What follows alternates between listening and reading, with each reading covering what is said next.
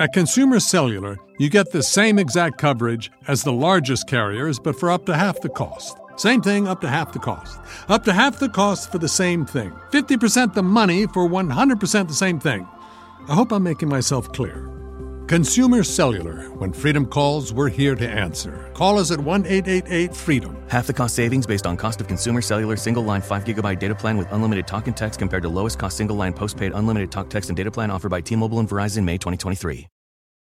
The Supreme Court has had a busy summer, loosening gun restrictions in states, overturning Roe v. Wade, and severely threatening our Miranda rights. I'm Leah Litman, and each week on Strict Scrutiny, I'm joined by my co-hosts and fellow law professors, Melissa Murray and Kate Shaw, to break down the latest headlines and the biggest legal questions facing our country. It's more important than ever to understand the repercussions of these Supreme Court decisions and what we can do to fight back in the upcoming midterm elections. Listen to new episodes of Strict Scrutiny every Monday, wherever you get your podcasts.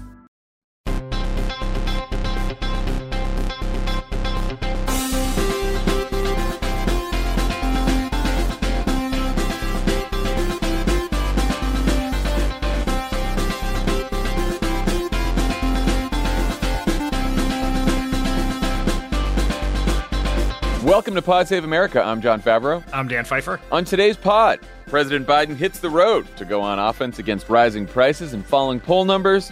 Senator Elizabeth Warren joins to talk about passing the Build Back Better plan.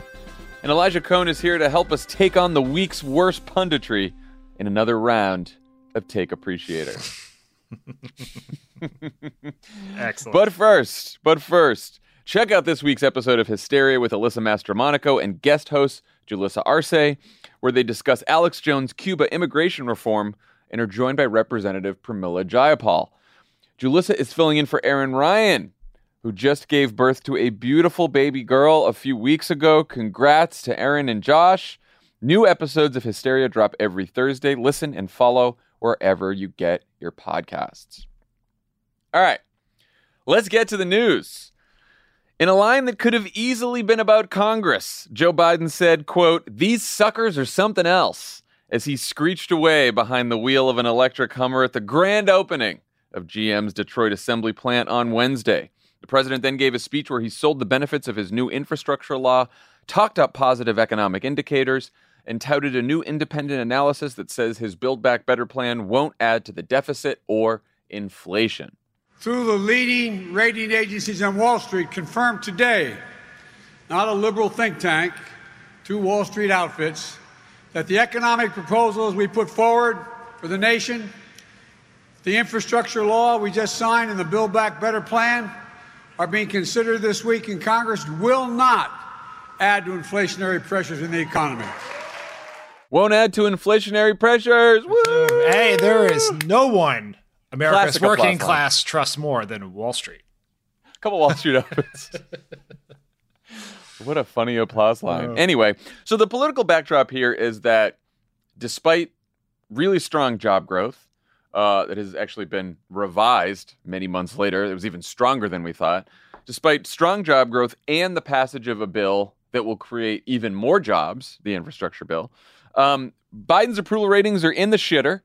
Uh, driven by concerns about the economy uh, and specifically about rising costs. So a new poll from Navigator, which is a Democratic research firm, shows a seventeen-point increase since June in the share of voters who say they are, quote, very concerned about the rate of inflation, including a twenty-point increase among Democrats. And the top concerns are the price of groceries, then gas, and then housing. Uh, Dan, how much control does the president actually have over inflation? A lot less than the president wishes and the public expects. There is, v- I mean, it. there is very little that the president can do with or without Congress, frankly, to immediately stem inflation. And we know this because this is not a unique problem in the United States. Costs are up all over the world. This is happening. Global problem. It's a global problem, so it's not related to the American Rescue Plan, the Build Back Better bill, which is not even passed yet, or anything like that. There's very little that the president can do. I mean, there are some things on the margin, and the White House is doing those. Right? You can you know, work and use the bully pulpit and the infrastructure of the federal government to try to unclog the ports to get more goods in faster, which will help with the supply issue. You can, you know, the president just sent a letter to the F T C re- trying to encourage an investigation into price gouging at from oil companies and at gas prices. There are things you can do there on the margin, but the bigger problem, what is causing all of this, is a truly unprecedented thing. It has been decades since we have dealt with inflation on a prolonged basis in this country, really not since the late seventies, early eighties. But what we've never dealt with before is pandemic inflation, where people's economic behaviors have changed. The economy in some places has come back faster than people thought, other places less fast. And you have people buying, you know, I thought Austin Goolsbee did an amazing job of explaining this in last week's pod. But this is a very, this is, there are several things interacting here. It's pandemic related. It's the infrastructure of the economy related. It is, you know, stuff happening abroad, like a shortage of coal in China is impacting gas prices here. And so there, like, this is very, very hard because there is a, there are very few things. There's no magic button to push. There's no lever to pull that will immediately solve this problem substantively.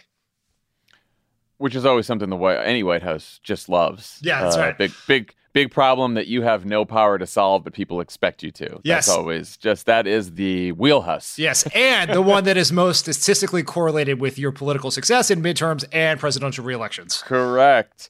So what do you think about the White House's current approach to addressing people's economic concerns, both from a policy standpoint? You mentioned some of the things they're doing on supply chains, on the price of, uh, of gas, um, or a messaging perspective? Uh, you know, as I said, on the substantive stuff, I think they are doing all the things they can do in the very limited set of tools they have. And it, it's worth noting that the biggest, most important thing you can do is get the pandemic behind us, right? If you get mm-hmm. people going out, you know, as Austin said, buying services instead of just goods, it will relieve the pressure on products, which will lower their cost. It will solve some of the supply chain issues. And so ultimately, everything, as it has been true since the day President Biden was inaugurated, is the best thing he can do for the economy, for the country, politically, for the Democratic Party, for the world, is get the pandemic under control. And they are doing all they can. I was going to say, and on, on that note, they have instituted vaccine requirements everywhere they can. Some of them are in court now. Those vaccine requirements are working by all accounts. Um, all, you know, companies, uh, cities, places where they institute these vaccine requirements, um, you know, you see headlines about a couple of people here and there refusing, but as a percentage of a workforce or a city or wherever the vaccine requirement is, um, it's extremely high. These vaccine requirements are working. They have finally rolled out vaccines for uh, children ages five to eleven. So that process has started uh, as well, which is really good news. And then I think the one thing that's been tricky is uh, the booster campaign. And I think the Biden administration, the what this is, a, I, I get really annoyed by this because the Biden administration or the White House, and when I say the White House, I actually also mean Doctor Fauci, the nation's top health advisor, uh, and other scientists around the White House, all wanted to roll out boosters for everyone. And a minority, but vocal minority, of public health experts disagreed. And the journalists sided with the public health experts. And there were all these headlines about, oh, the Biden administration is not listening to science because they politically want all boosters. Well, where are we now? We're in a place where the F D A is about to approve boosters for everybody, except now it's right before Thanksgiving when a bunch of people are traveling. So. Yeah. Makes me mad, Dan. Makes me mad. And it's just to say, everyone, I'm sure everyone who's listening to this has already gotten your booster, but get your booster. It is open. It, it, whoever you are, get your booster because the qualifications now are so broad that just about anyone can get them anyway. And the F D A is about to, appro- about to approve them for everyone anyway. Go get your booster. You do not want to break through infections. Don't listen to the fucking public health nerds that have been telling you, oh, if you, like if you like if you give up your booster, suddenly that booster is going to go to someone in a developing country. That's not true. That's not true. We have boosters that we've already purchased, and we have boosters that have already gone around the world. There is no difference between them. Oh, that was just one rant. But look, that, I mean, this is this is important not just to people's health, which is the most important thing, but like you said, this is important to getting the entire economy um, back on track by making sure that, first of all, all the unvaccinated people are vaccinated, and then everyone who got their first two doses is fully protected from COVID, which does require a booster at this point.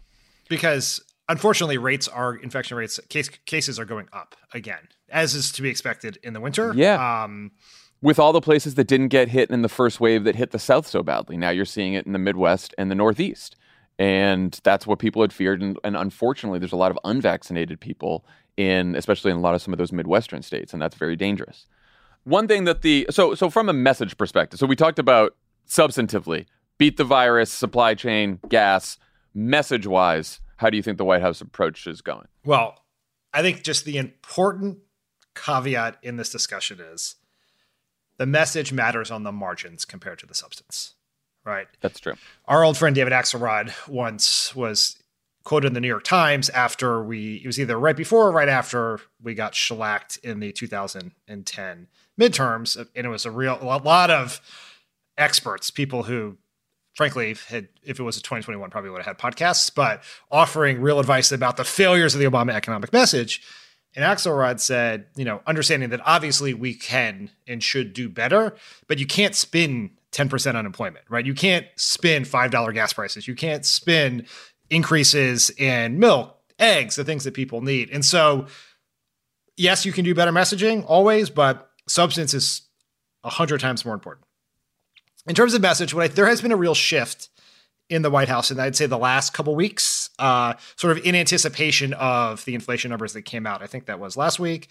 Uh, and then certainly since then, which is being much more aggressive about talking about the things the president is trying to do to address people's concerns, right? There's the stuff at the ports. There is um, talking about the investments in the bipartisan infrastructure deal that he signed on Monday that will deal with inflation, framing the elements of his jobs and climate plan as specific ways in, that will help inflation. So now you've, we're, there's sort of a shift to recognize that inflation is here. People are concerned about it. It could be here for a while. And so we now have to talk about the economy and our economic plans as a way to address those concerns, as opposed to sort of kind of dismissing them. It's not necessarily the White House did, but a lot of Democrats have done for a while now, thinking it was going to pass us by before too long.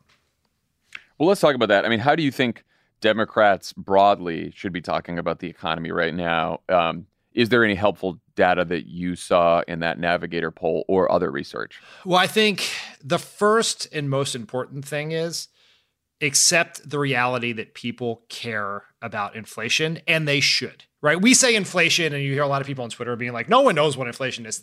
Inflation is a catch-all for the fact that your dollars go less far than they used to because the cost of the things you need go up.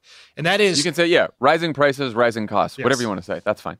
And there's been this sort of this strain of thought, um, particularly on Twitter, from Democrats and progressives arguing that the media is hyping inflation and everyone's mad about a C N N story about turkey shortages. And Wolf Blitzer has been going to a absurdly highly priced uh, gas station in D C and taking a picture of it, tweeting it out, and people are yelling about it.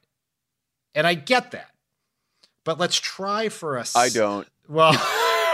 Well, I want to try. I, I have. Yeah, no, I know, I know, I know. I know. You're you're you're very fired up, uh, despite the fact that pretty sure Jack started teething last night around two a.m. I am bringing oh, no. a generous spirit to this podcast. It's okay, Char- Charlie now suddenly, after being a wonderful sleeper, just wakes up at one in the morning now and just cries just for no good reason. Ah, uh, it's there. Whenever that happens, it, it's like a sixteen-month sleep regression yeah, or an eighteen-month sleep here, regression. Whenever you Google sleep regression, however many months, something comes up. What, whatever age your child is, if you Google that age and sleeping, you'll just get that month. That month, oh, three, three and a half sleep regression. No, that's a thing. Yeah, right. Yeah, yeah anyway. Very. The internet's very helpful for parenting. Anywho, well, let's try to keep two independent but related thoughts in our head at the same time. Yes, the media, most of the media, has done a terrible job of covering this issue.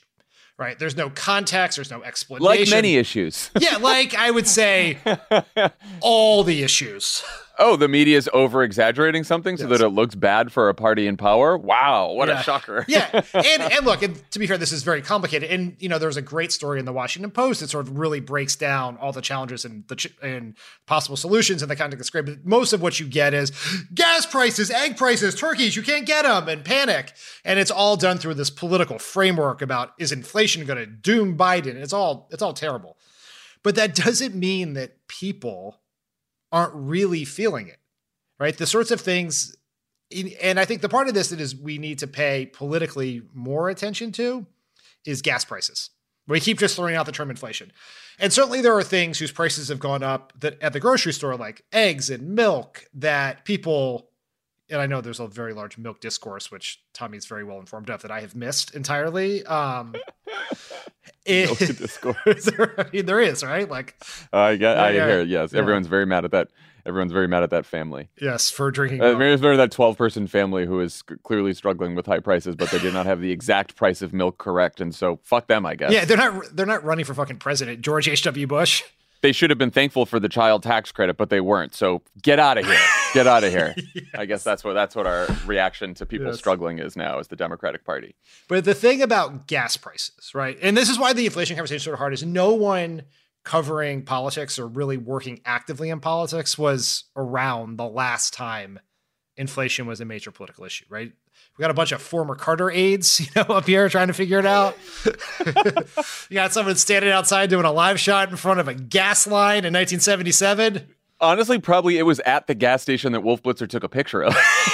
Actually, I take it back. Wolf Blitzer. Other than Wolf Blitzer. Yeah, no, you're right. Wolf Blitzer's been taking yes. that picture for thirty years. Yes. He, he, when he, he takes that picture, he comes back, returns to the cryogenic chamber in the Situation Room, gets out at four every day, and does does his program. Like, that's his deal. That's how this you get to I look as good at as good as Wolf Blitzer while being whatever age Wolf Blitzer is. That's how it works. This is this is why they have the hologram ready for him, so it can last for decades. A lot right. of people don't even get that reference. That's an old reference now. We're old. Anywho. Okay. Gas prices. But you can... Really, this is like this shouldn't be surprising when you think about gas prices. You just isolate that for a second, which is if you were to plot increases in gas prices and decreases in presidential approval over the years, they line up almost perfectly. Like, you will remember in two thousand twelve, gas prices spiked. We were heading into our reelection campaign. We were in a uh, a meeting between the campaign staff and the White House and the president to do a sort of briefing. And, you know, we're going through the polls, the polling and the funding and like schedules for ads and all of this. And at some point, David Plouffe, our uh, two thousand eight campaign manager and senior political advisor in two thousand twelve, pipes just pipes up and says, that's all well and good, but high gas prices are an existential threat to the entire enterprise. And Obama, yeah. who might have been paying passing attention, it's very possible he was checking his BlackBerry at the time. Yes, he had a BlackBerry. Sorry, people were old. Looked up and said, what? An existential threat to the entire enterprise? And he was right. Like, that, people get mad about gas prices because that's the thing you can't cut back on, right? Like, there are certain that, like, if the prices of some goods yeah. are high, you can delay those or maybe not go on your vacation or all those things. If you commute to work, and because house housing prices in this country are so fucking expensive, many people live very far from work, that is a fixed price in your life. You cannot change it. And you feel it more than anything else. And then you add the fact that you have to drive past it and see the price right. glaring at you. No right. one puts the price of milk on a billboard in front of the grocery store, right? It's, And guess and guess who drives? Uh, lots of fucking Americans. Yeah, yes. most lot of people are driving. Here's the thing: like, I, I want to be as fired up as I am. I want to be empathetic towards people who are tweeting angrily about this, and I get it. I get that it is incredibly annoying to see the media um, seem like they are rooting for bad news for the Biden administration all the time, which it it does seem. Often. And when they exaggerate, when they overhype something, you want to call it out. We do that all the time. I totally understand the impulse. But, like, people aren't concerned. Here's what you have to remember. People aren't concerned about the price of groceries and gas because a family on C N N gave the wrong price of milk or because Wolf Blitzer took a picture at an especially expensive gas station. They are upset with the price of gas and groceries because they have eyes and cars and a bank account. Right. That's why they're upset. And you have to imagine if, if you were talking to someone in real life who came up to you and said that they were struggling financially because it's really hard to fill up their car with gas and it's really hard to make the to, to pay for groceries every week, you wouldn't respond to that person by saying, well, the media is just lying to you. That's not really true. You would say, oh, I'm sorry, I, I want to listen. Tell me more about your problems. Tell me about how what your struggle is like. Tell me about how we can maybe fix that. That's how you would talk to someone in real life. You wouldn't start screaming that the media lied to them. And, like, w- we know this not because of anecdotal media reports that these things are high. We know this because of economic reports that we're getting month after month about rising prices and rising gas prices, which again, any American can see as they drive down the street and pass a fucking gas station. I just like, what are we doing? I mean, we are th- supposed to be a party of working people who understand people's struggles, who have empathy for people. That is the core of the Democratic Party. And now we're just like, like we're just going to yell at the media about this stuff? That's crazy. I mean, there is a lesson that everyone in politics could learn from what I assume is the manual for being an Olive Garden manager, which is the customer is always right. Right? Yeah, you you may, yeah, exactly. Like, well, yeah, that's the other thing you see is a lot of people like yelling like voters are stupid. Voters are like voters are you. We're all voters. We're all it's all of us together, right? Like we are in a democracy. The only way this works is if we like listen to each other and figure this shit out together. That's it. There is no other option. You got to listen to the voters. You got to. And again, this is not like I think Democratic elected officials including and especially the Biden administration. Especially the Biden administration. Totally understand this. Every tweet, every comment from them, every statement shows that they totally understand this. Uh, it's just a lot of progressive commentators on Twitter and M S N B C who do not. That's what I'm seeing. Um, so there's other uh, into that. I want to dig into that Navigator yeah. poll, though, because I do think there was some interesting stuff in there. Like by fifty-one to forty percent, voters blame the pandemic for inflation and rising prices over Biden in Congress. Which does show that, like, the message that Biden is saying that, like, this is the pandemic, as you were saying, this is global. This is not just confined to the United States. Like, that is, it's not an effective message to to move people, but at least it's not, like, talking about people who be, who've been duped, right? It's not like everyone has been duped into thinking that, you know, Biden's been a, a, a Biden and the Democrats have been these big spenders in Congress, and that's why we have inflation. That's not what people believe. People actually believe that it's the fault of the pandemic, which I think is a good sign. Right, and they hold the president responsible for fixing the pandemic. That's what he promised to do. And although he's made great progress in, like, the economy, there's limits to what he can do. Like, he can't force people to get boosters. He can't force there to be responsible governors in large red states. But he, like, he's Biden rises and falls with the pandemic, and the economy rises and falls with the pandemic. And the other thing they did is they tested persuadable voters within this sample of one thousand voters, and they defined persuadable, economic persuadable voters as uh, people who disapprove of Biden on the economy, but approve of his economic plans. So they like Build Back Better, they like infrastructure, but they're unhappy with Biden on the economy. And they, they uh, tested a number of statements on uh, about why prices have risen. And an extremely effective statement that people believed was, as the economy reopens and demand surges, big corporations have taken advantage, squeezing consumers for profit and raising costs that everyday Americans face. Their corporate greed is the reason American families and small businesses are seeing their costs go up. Very popular statement. If you show voters positive economic indicators, good jobs numbers, G D P growth, jobless claims, the percentage who think the economy is excellent or good goes from twenty-six percent to thirty-nine percent. So it moves the needle a little bit, but not as much. And I do think that that statement about uh, corporations being at fault here does point to um, a messaging opportunity for Democrats, which you saw with the president's letter to the F T C about the oil companies, which is like, the president and Democrats have to look like they are fighting the forces that are standing in the way of recovery. And those forces are greedy corporations and the Republicans who support them. Like, that's something. We could say that. Yeah, politics is not that complicated. People are angry and looking for someone to blame. So point them in the right direction, right? And so, yeah. and corp- Wolf Blitzer. right, right, yes. Point them at the Milk family. And so, and so a very useful place to point them is corporations who they do not like, who are, you know, there is the situation where corporations are making record profits. The stock market is at an all-time high, and Americans are paying more at the pump, at the grocery store, wherever else. And so, somewhere, it's greed is definitely it is corporations did not cause inflation, but they're certainly passing the cost on to people instead of taking out of the massive bonuses and profits and stock buybacks and all the other things. Stock market's doing great. They're doing great. Profits are up. They are doing better than ever. And no one is pointing it out, which they love.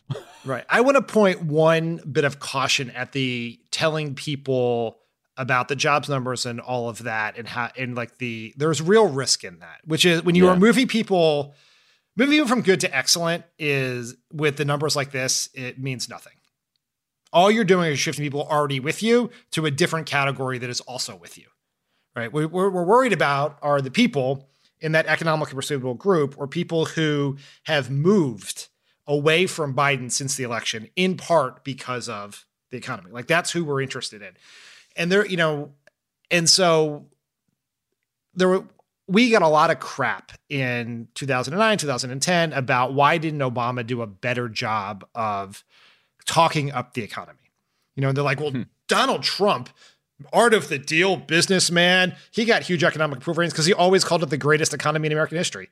Well, yeah, that's true. Unemployment was under five. It's easier to do that when it's at eleven, right? And so, but yeah. that wasn't like a decision. That wasn't like a gut call on our part to not talk up the economy. Is we talked to voters about it. We talked to the customers about it. And you know what they would do when we would tell them positive news about the economy while they were afraid of losing their house, of losing their job, while unemployment was at ten percent? Throw shit at the focus group moderator, right? like, well, look, this is... I, I I faced this challenge every single speech I wrote in, in those early years, probably until I left the White House in twenty thirteen. There is a very difficult balance. If all you talk about is progress and you brag about progress, as you said, you seem out of touch. If all you talk about is people's struggles, you fuel pessimism. And I think the way out of that is not just to see the president's job as reflecting economic conditions, but the president's job should be showing that he or she is fighting to change economic conditions. And if all you are is a barometer of how the economy is doing today, it's never going to work out. You have to be a change agent yourself. You have to show that you are fighting to make things better. That is the way to get out of the, do I sound optimistic or do I sound pe- pessimistic trap, which is a trap, I think. Right. It is action on behalf of the American people against the people causing the problem, right? That can be Republicans, right. That can be corporations. But the if, you, if we were sitting in the White House right now and we were looking at the polling we were getting from the reelection campaign or the D N C or, or wherever else, yes, you want to know what the overall sentiment on the economy is. Yes, you want to know what your economic approval rating is. But what you really care about are some underneath numbers, like focused on jobs or fo- – and th- that would be for us, focused on jobs versus focused on – in co- rising costs or inflation, whatever term you use. Is that number going up as you do more stuff? You make it a bigger part of your messaging. That's part of the big problem here to date is, as far and for people just con- passively consuming political news, all they know that Biden's doing is trying and frankly not succeeding to pass a very big quote unquote social policy bill, which seems, and you have to dig pretty deep and be pretty engaged in politics to understand how and why that bill would help you deal with the cost pressures that are making you so anxious right now.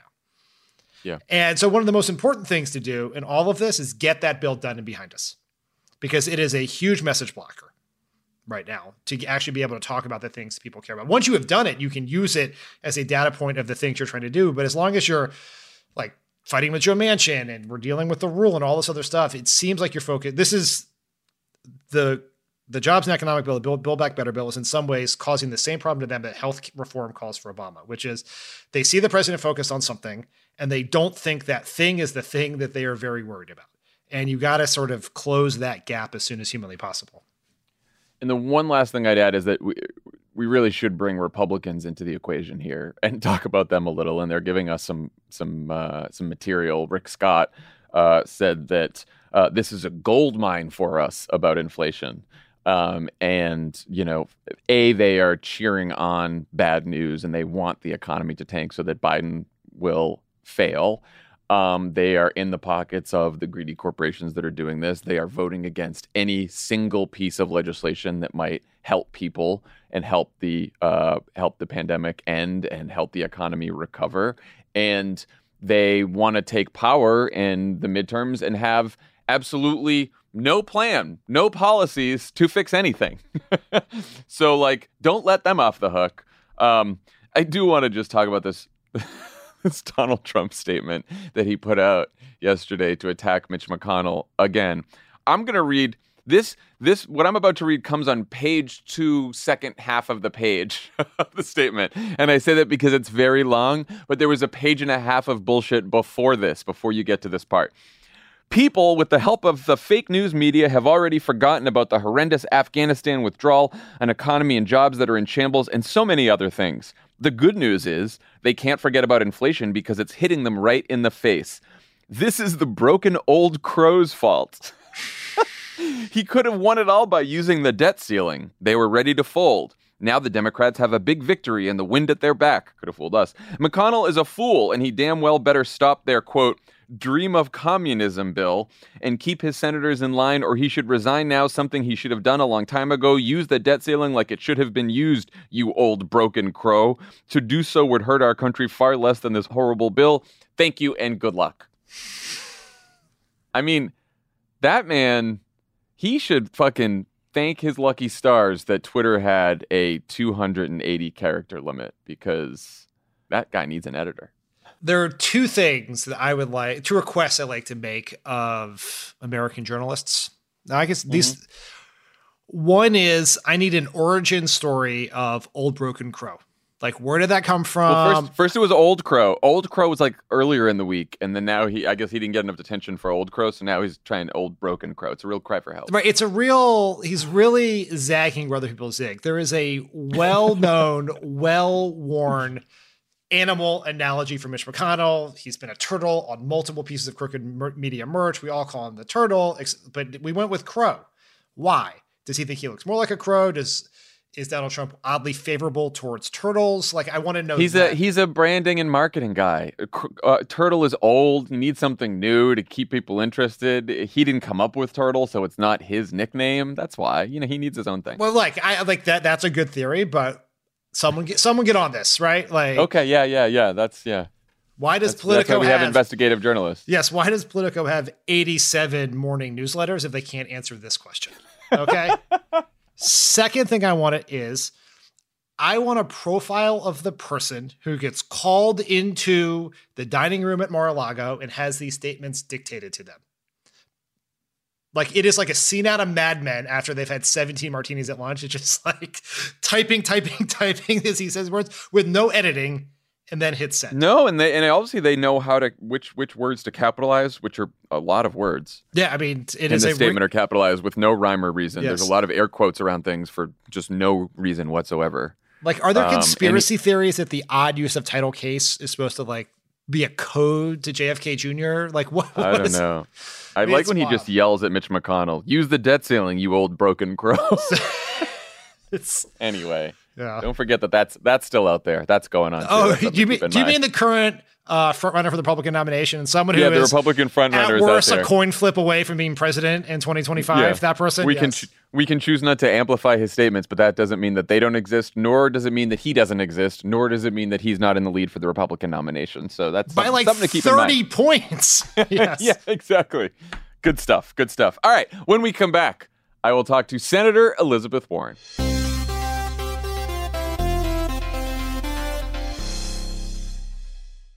This show is sponsored by BetterHelp. A lot of us spend our lives wishing we had more time. The question is, time for what? If time was unlimited, how would you use it? The best way to squeeze that special thing into your schedule Damn. is to know what's important to you and make it a priority. You know, you know, you know. Have you been able to squeeze that special thing into your schedule, John? Yeah, that's I think it's thanks to therapy. Therapy can help you find what matters to you, so you can do more of it. Mm-hmm. More time for you. I. uh You know, because we've been doing What a Weekday, mm-hmm. I actually put that in my therapy spot. You know, I, I replaced therapy with doing an extra podcast. Mm. It was a huge mistake. So uh, what do you spend time doing at therapy now? Well, now I brought therapy back. I added okay, therapy good, back good. to another time because uh, it turns out talking that's going to make the jokes better. Well, it's certainly going to make things better for the team. If you're thinking of starting therapy, give BetterHelp a try. It's entirely online, designed to be convenient, flexible, and suited to your schedule. Just fill out a brief questionnaire to get matched with a licensed therapist and switch therapists anytime for no additional charge. Learn to make time for what makes you happy with BetterHelp. Visit betterhelp dot com slash P S A today to get ten percent off your first month. That's BetterHelp, H E L P dot com slash P S A. At Consumer Cellular, you get the same exact coverage as the largest carriers, but for up to half the cost. Same thing, up to half the cost. Up to half the cost for the same thing. fifty percent the money for one hundred percent the same thing. I hope I'm making myself clear.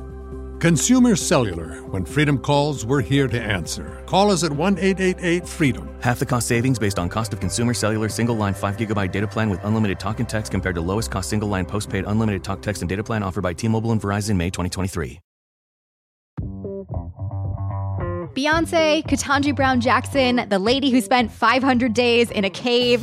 Women are all around us. And this Women's History Month, The Crooked Store is celebrating with a pop-up shop featuring favorites from women of color-founded companies. For a limited time, the She Commerce pop-up shop has everything from delicious goodies to kids' books to candles, all from small companies that we love. It is a great way to support women of color while treating a woman in your own life, maybe that's yourself, to a sweet distraction from the endless horrors that we face every single day. Happy Women's History Month to all. Check out what's in stock at crooked.com slash store for this month only.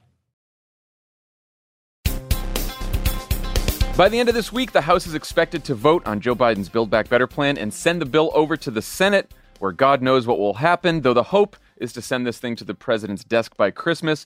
Joining us to talk about how Democrats intend to finally land this plane and bring down costs for struggling families, one of the very best senators we have and a great friend of the pod, Elizabeth Warren. Senator, welcome back. Oh, thank you. It's always good to be with the pod.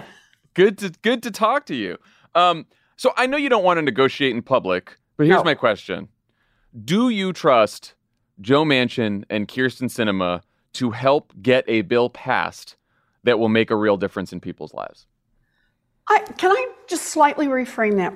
Because sure. I really, I actually do want to be accurate here.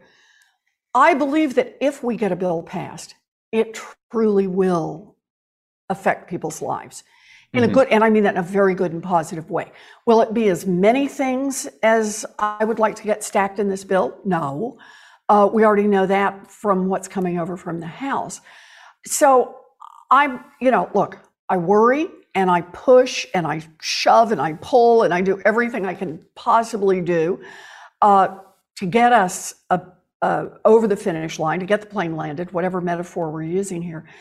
But I think if we get something landed, the pieces that are in there that I know are locked in there, universal childcare, uh, universal pre-K, home and community-based care, uh, it, prescription drug negotiation, not everything, but but but right off the top, insulin.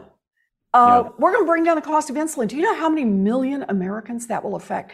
I, I used to do town halls where I would say, hold up your hand if you use insulin, if you don't mind. And a bunch of people, you know, you see it scattered around. And I'd say, hold up your hand if you love someone who uses insulin. And then we were like at ninety percent. I'd say, just hold up your hand if you have a friend, someone you know who uses. And then we were at one hundred percent. So I, I mentioned that one. And those are huge. And those touch families right where they live. There are others that'll arc in over, it's gonna take a little more time, like housing. John, depending on who you want to talk to, we're someplace between three and six million housing units short in America. You want to understand why the price of housing is high? I get it. You know, the folks living in San Francisco say, oh, I can tell you why, you know, what's going on. But the truth is it's happening all around the country. It's happening in urban areas, in rural areas, that prices are just through the roof.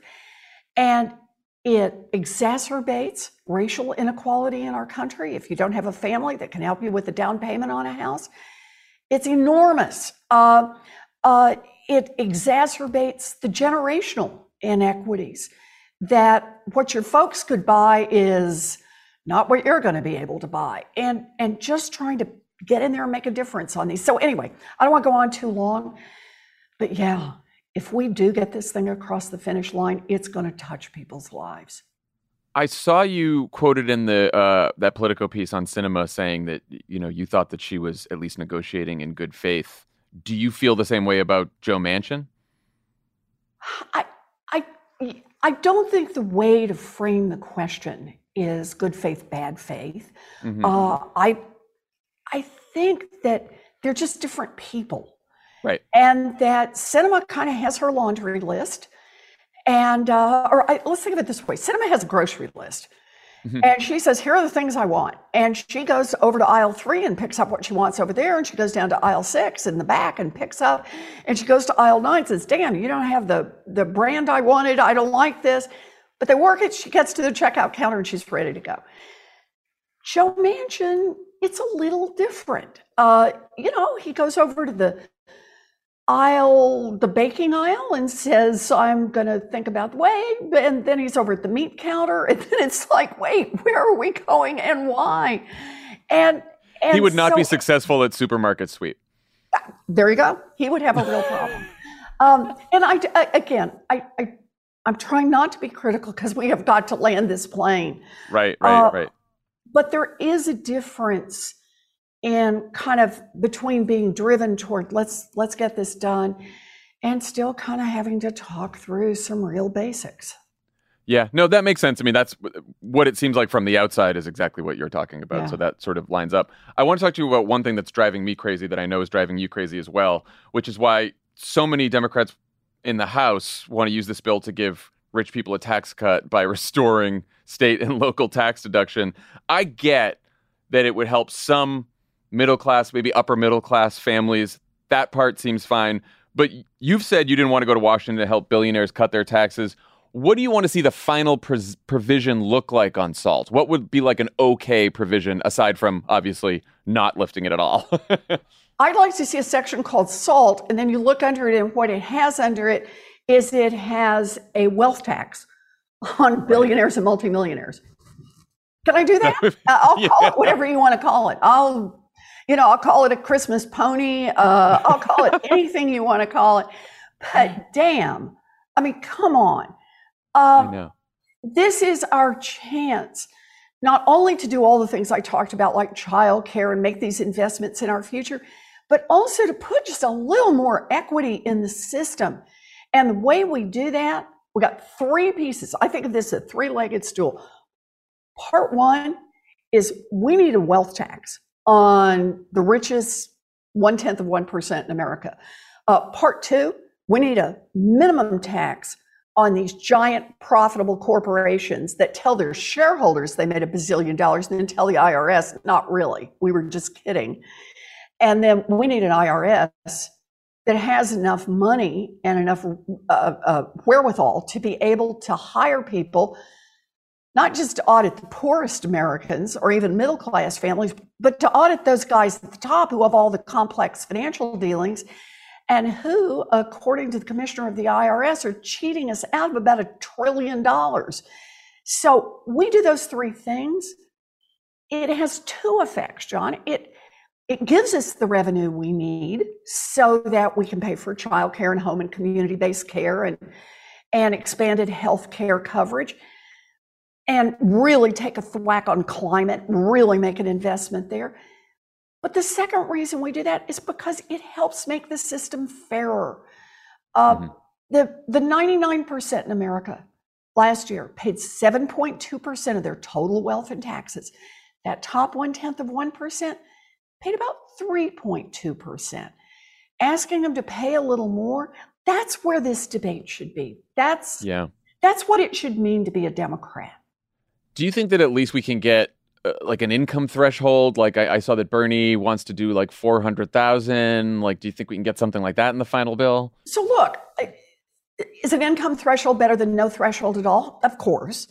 Right. But do keep in mind, you know what Jeff Bezos's income is? eighty-three thousand dollars.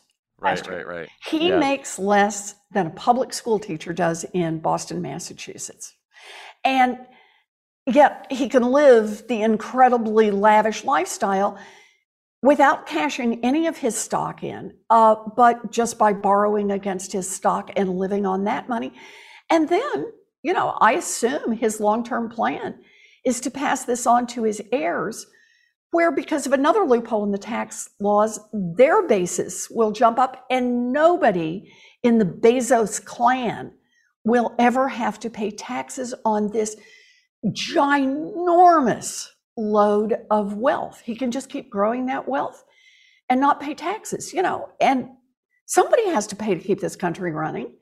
Right. And evidently, you know, Bezos's view is, well, that's for, you know, that's That's why you got to have middle class. They'll get out there and pay this. Uh, the, the people who wrong. work for me, all, all, you know, exactly. all my uh, all my people delivery people will do and it. And you know yeah. what? He was gracious enough. Once he actually stepped up and said, "Thank you, guys. Thank you for making all this possible for me." And my view is, you know what? How about we trade? You don't have to say thank you, but you do have to pay taxes right. at the same rate as your employees.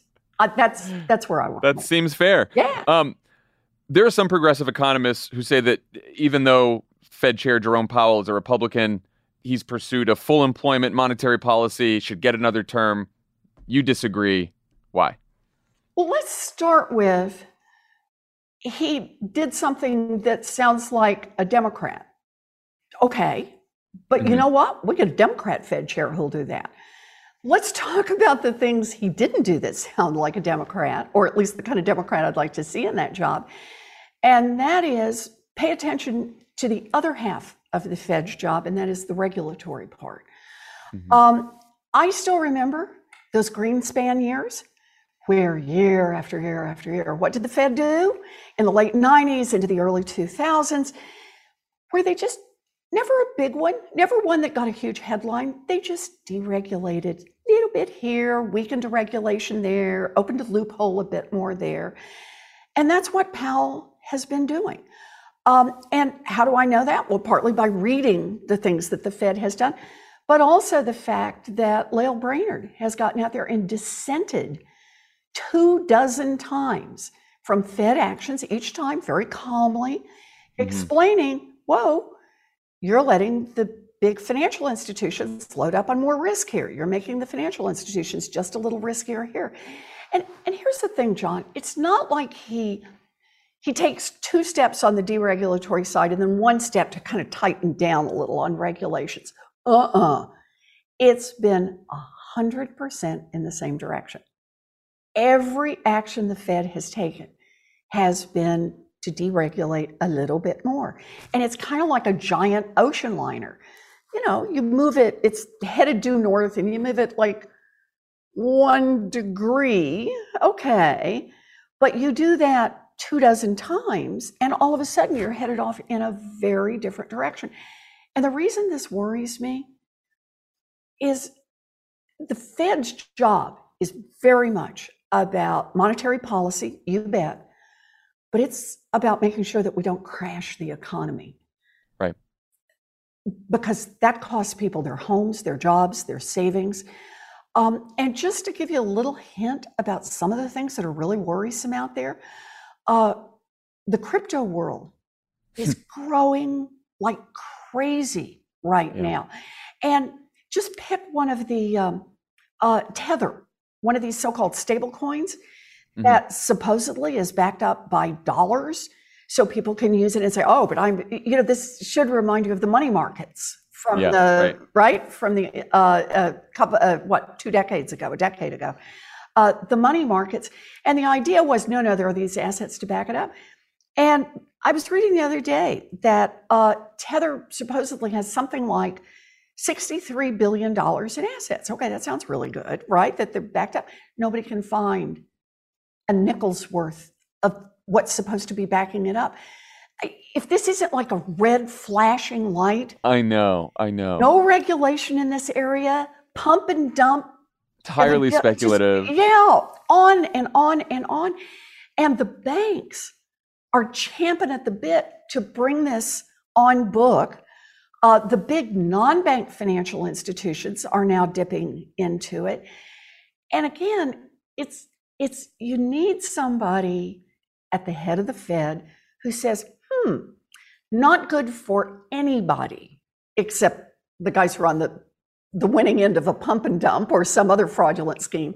Not good for anybody not to have just some regulation over this, some control over what's happened, some separation between banking and speculating in crypto.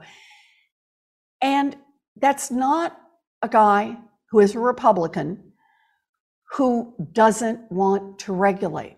So we need yeah. somebody in there who says, I'm willing to pick up both tools, monetary policy and the regulatory part. That's who we need. You have a few other asks out to Joe Biden. One is to use his executive authority to cancel student debt. The yeah. other is to use his executive authority to pardon all nonviolent cannabis offenses. Yep. Um, why do you think he hasn't done either yet? You know, I, I hope it's just he hasn't had time yet, uh, mm-hmm. because these are both really good things to do. Yeah. And they are good things to do. Gosh, I'm going to be an economic nerd for a minute. They're a good thing to do because on student loan debt, for example, it actually holds back um, tens of millions of people who can't start small businesses, who can't buy their first homes, who can't be full participants in this economy. Um, and it also has a powerful racial justice issue to it.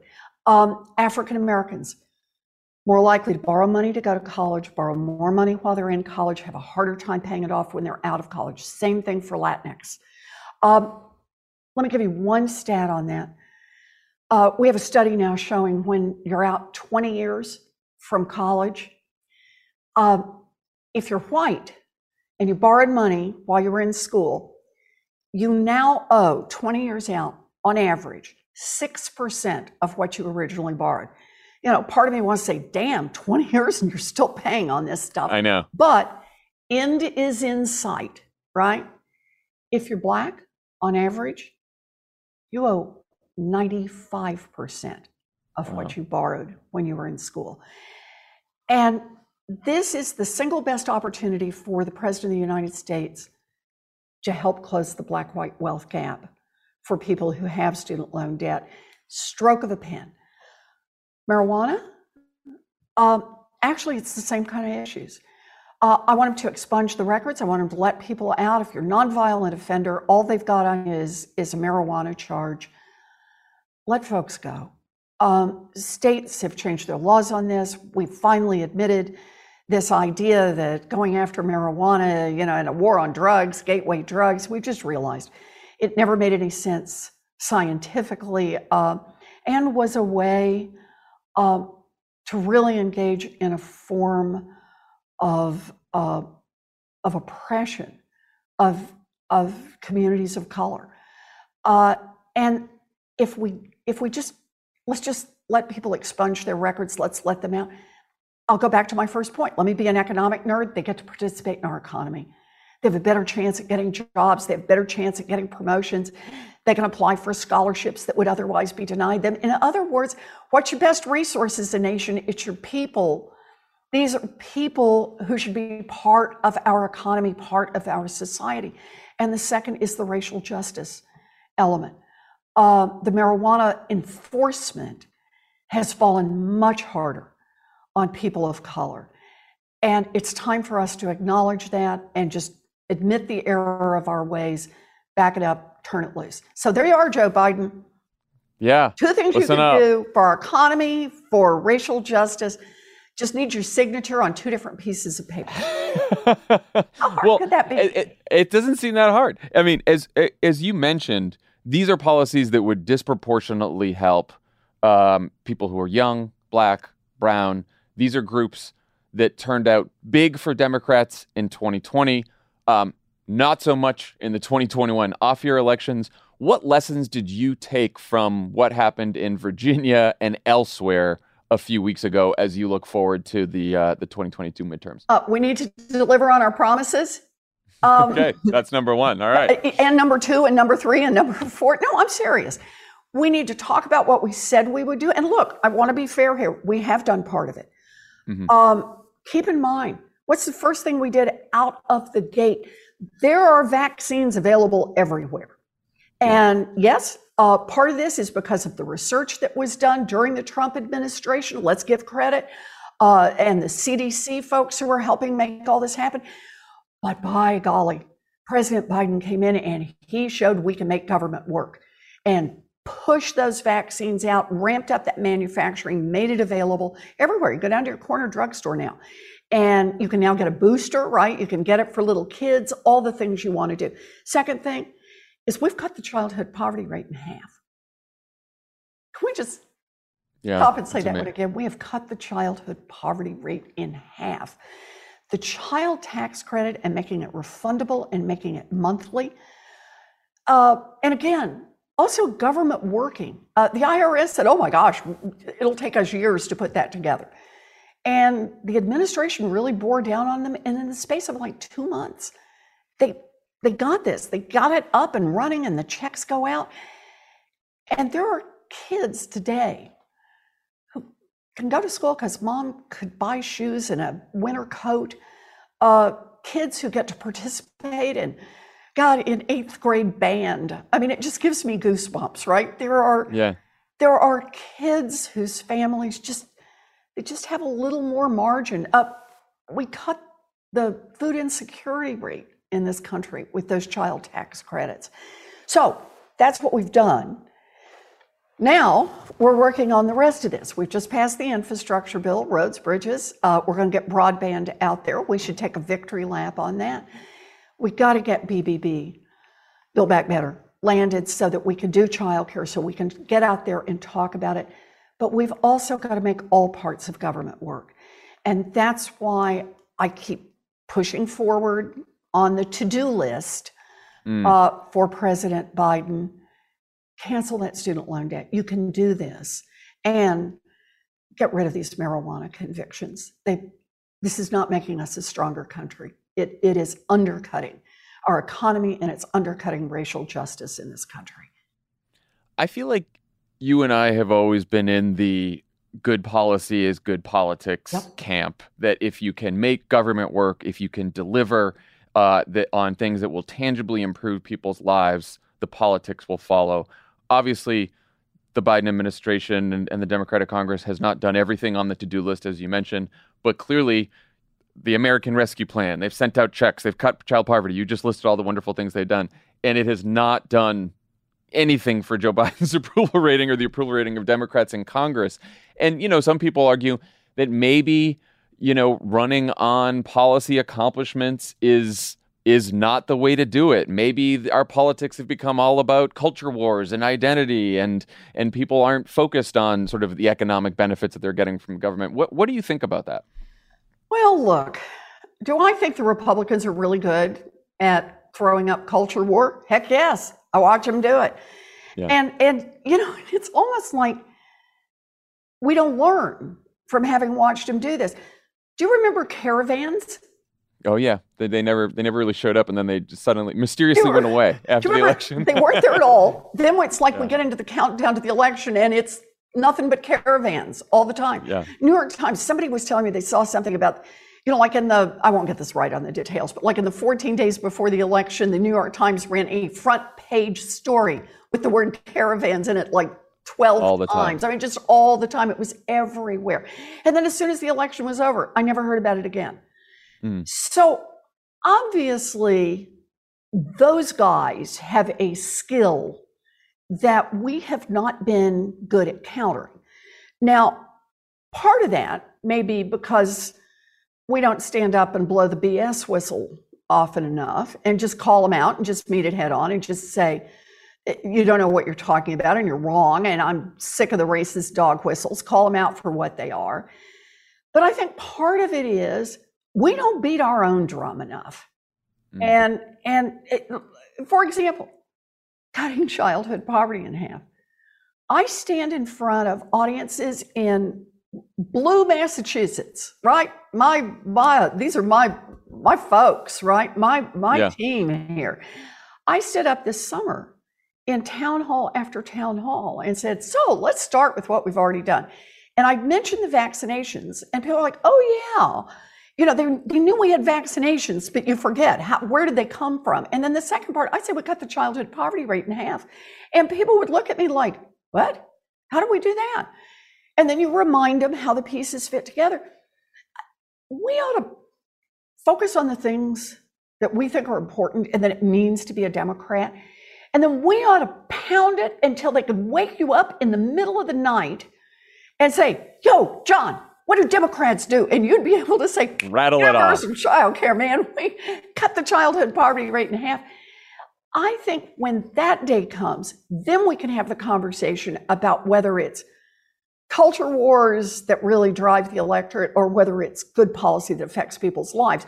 But don't tell me that a slicko job of selling culture wars versus uh, a, we stand back in the shadows and just think people will notice that good things happen to them, a bad uh, job of talking about what we're doing. That is not a fair comparison uh, yeah. between okay. which one really matters to people. That's my best pitch. Uh, what are you and Bruce and Bailey doing for Thanksgiving? Ah, so we're going to be at home. Uh, we're nice. going to do family. Bailey is uh, talking about a turkey burrito. Uh, oh, that, uh, there you go. He's in there. He's ready for it. Uh, we're going to have some family over.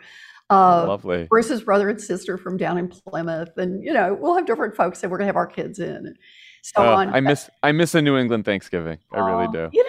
It's really beautiful, I have to say, and all the trees. One of these days I'll come back. Exactly, exactly. You're welcome anytime. In fact, if you want to come, I do sweet potatoes at Thanksgiving. Remember, I didn't grow up in New England. Yeah, right. Sweet yeah. potatoes, marshmallows on top, and you got at least a one out of two chance that when I get ready to toast them, I'll forget about them and set them on fire. And it adds a little extra drama to our That's some excitement. I like that. I like that. Elizabeth Warren, thank you so much for joining Pod Save America as usual. Have a wonderful Thanksgiving, um, and uh, we'll talk to you soon. Okay. You have fun too.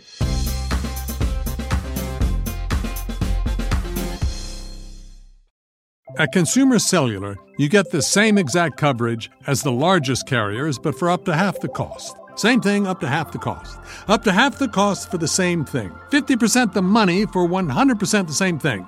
I hope I'm making myself clear. Consumer Cellular. When freedom calls, we're here to answer. Call us at one eight eight eight freedom. Half the cost savings based on cost of Consumer Cellular single line five gigabyte data plan with unlimited talk and text compared to lowest cost single line postpaid unlimited talk, text, and data plan offered by T-Mobile and Verizon May twenty twenty-three. Did you know that women make up fifty-six percent of law students? That's grounds for bragging rights at the dinner table for your conservative uncle who still thinks women belong in the kitchen. It's clear that the future of the legal field is female. So why are so many legal podcasts and reviews authored by men? Hi, I'm Leah Litman. I'm Kate Shaw. And with Melissa Murray, we are the hosts of Strict Scrutiny. Each week, we break down the latest headlines and biggest legal questions facing our country through the lens of diverse voices to give you expert views you won't hear anywhere else. Strict Scrutiny is your guide to the Supreme Court. New episodes drop every Monday, plus bonuses whenever the Supreme Court takes away another one of our rights. Make sure to subscribe to Strict Scrutiny wherever you get your podcasts.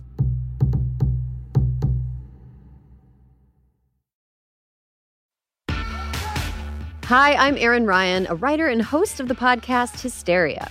And I'm Alyssa Mastromonaco, former White House Deputy Chief of Staff and also a host of Hysteria. And this week, we were asked to talk about Women's History Month. And on behalf of women everywhere, okay, fine. Our show Hysteria is about the way news and culture impacts women in America every week of the year. From the latest on reproductive rights to the ways pop culture handles women's stories. And not just because it's March, okay? We exist the other eleven months of the year, too. What? Don't... uh, you heard it here first.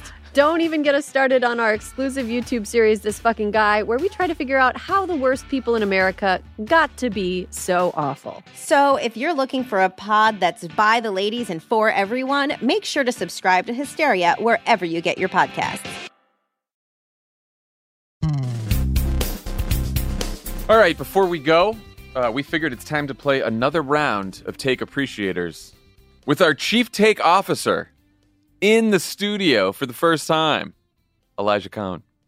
Thanks, John. I really loved your thoughts earlier in the show about how we have to listen to people and can't just bash the media. So on that note, welcome to Take Appreciators. No, no one's, no one said we were beyond hypocrisy here at Pod Save America. Certainly not. Um, I'm going to share some notably bad punditry with you. The producers have seen these takes. John and Dan have not. They will react in real time and then rate them on a scale of one to four politicos. John and Dan... Are you ready? As I'll ever be. Born ready. All right. We're going to start off with some heat from the New York Times. An article titled, Democrats Shouldn't Panic. They Should Go Into Shock. I knew this was coming. I knew this one was going to be. This is a gloom and doom piece about Democrats' various woes. Here's the quote. The worst thing that happened to Biden was the Democrats winning two seats in Georgia. uh It raised expectations among some in his party that they could go left legislatively while the political sun was shining, when in reality, the political math was not there. All right. Any guesses as to who wrote that? Yes. So um, this is what's interesting about this. Uh, Hotline Josh tweeted this out, right? But it was not a Hotline Josh story. It was a Tom Edsel story in the New York Times. Tom Edsel, who is quite bright, very good on politics. He's been a guest on The Wilderness. Um, but he was quoting some random political scientist somewhere who I had never heard of. Yes, Bruce Cain from Stanford. Which is even, which makes it even more egregious as a take, because I'm like, you're not some Politico reporter who writes a newsletter for them. You're a fucking political scientist. What what is that?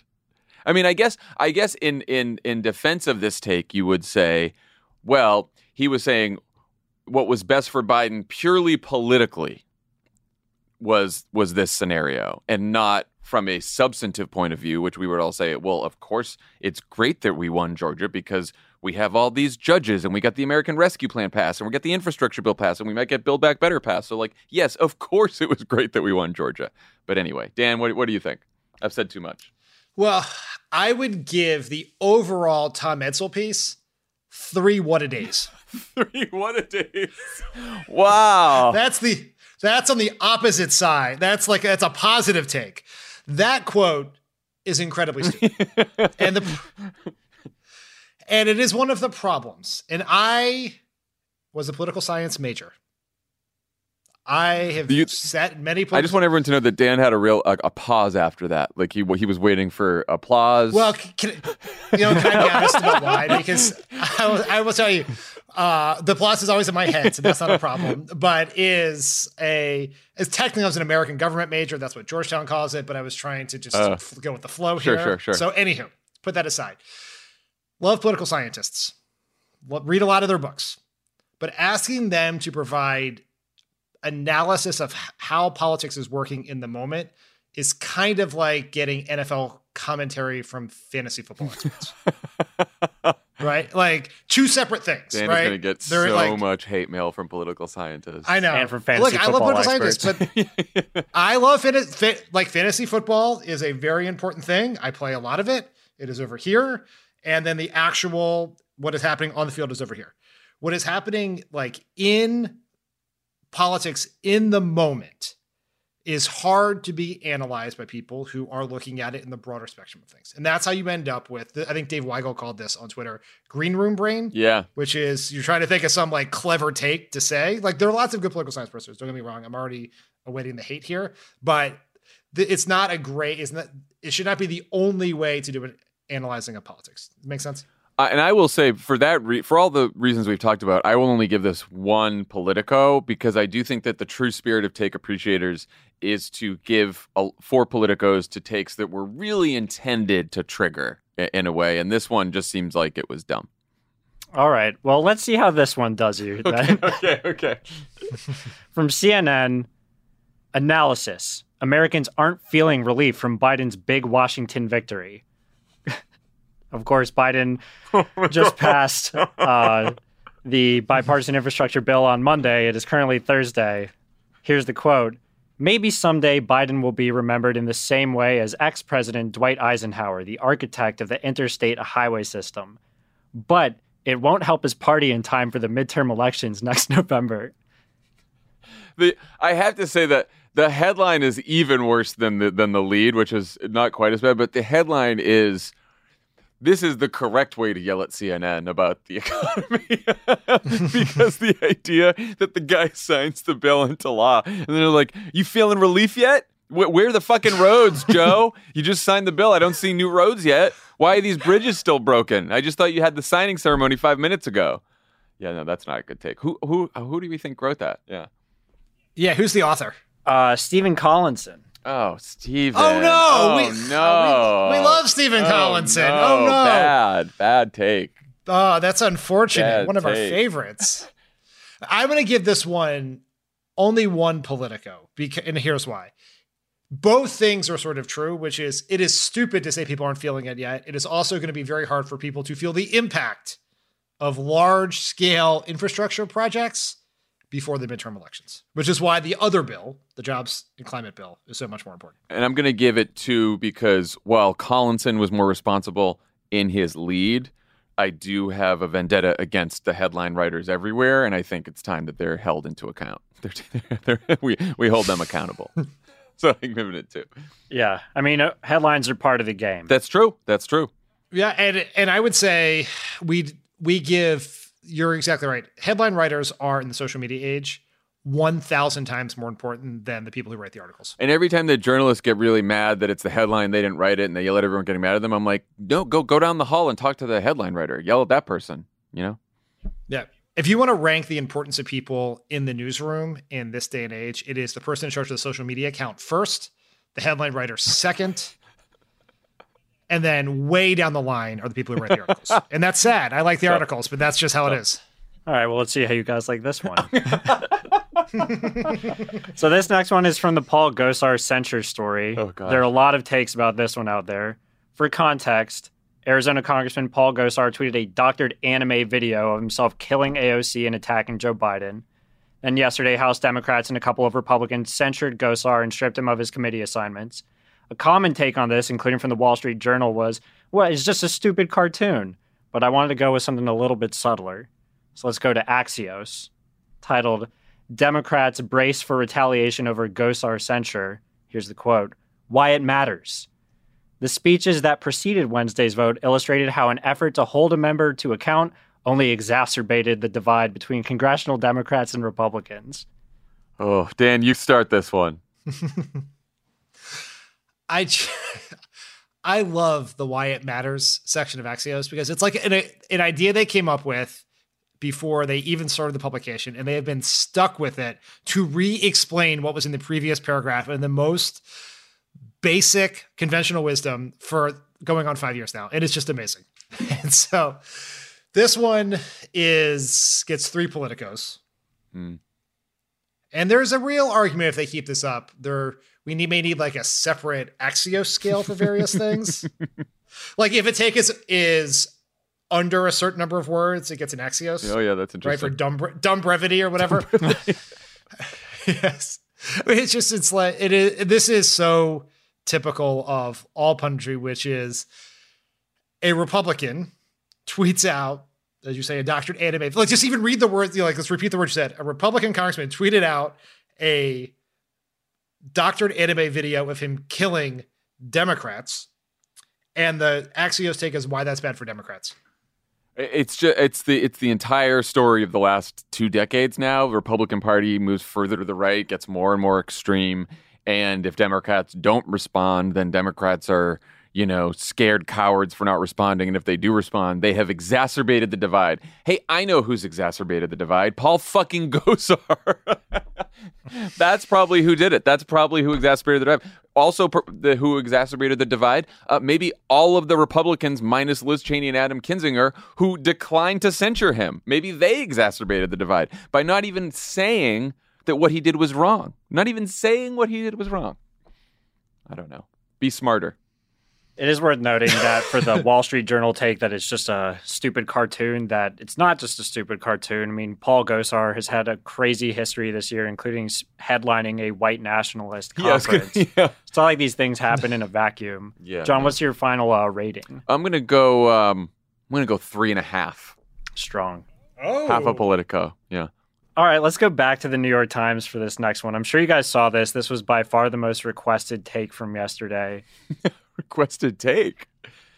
No. Titled, Want to Save the Earth? We need a lot more Elon Musks. So I missed this. Oh, you, you'll enjoy it. This is a piece about COP twenty-six and climate change. And to understand the following quote, you first need to understand that the writer sets up a dichotomy between Mother Earth and what they call Father Profit. So here is the quote. We will decarbonize the global economy only when father profit and risk-taking entrepreneurs produce transformative technologies that enable ordinary people to have extraordinary impacts on our climate without sacrificing much. In short, we need a few more Greta Thunbergs and a lot more Elon Musks. Any guesses for the author of this? This is... I mean, it can't, it can't be Tom Friedman, can it? Correct. Oh, oh, nailed it. With that, not even, I did it without the cab lead. That's great. I have to say, I'm going to give this four Politicos because, again, in the spirit of Take Appreciator, this was like to say, you know what, to really solve climate change, we don't just need government action, but we actually need the private sector to get involved. And some technology and innovation from the private sector could ultimately make a huge difference in how this ends. Completely fine. Under- I agree with it, right? But it was written in a way purely to trigger people who don't like Elon Musk in a way that only Tom Friedman can do for Politicos. I will also give it for Politicos. Tom Friedman, be better. Respect the game. And as we know, when you tell someone to be better, it works. That's it. It they, works. I yeah. hear, when I hear to be better, I'm like, I should be better. There we go. Love, love a maxed out Politico rating. And that'll bring us to our final piece of the day. Uh, this may be another one where the title is better than the lead. Mm. From Washington Post opinion, a Trump candidacy in twenty twenty-four would threaten his own legacy.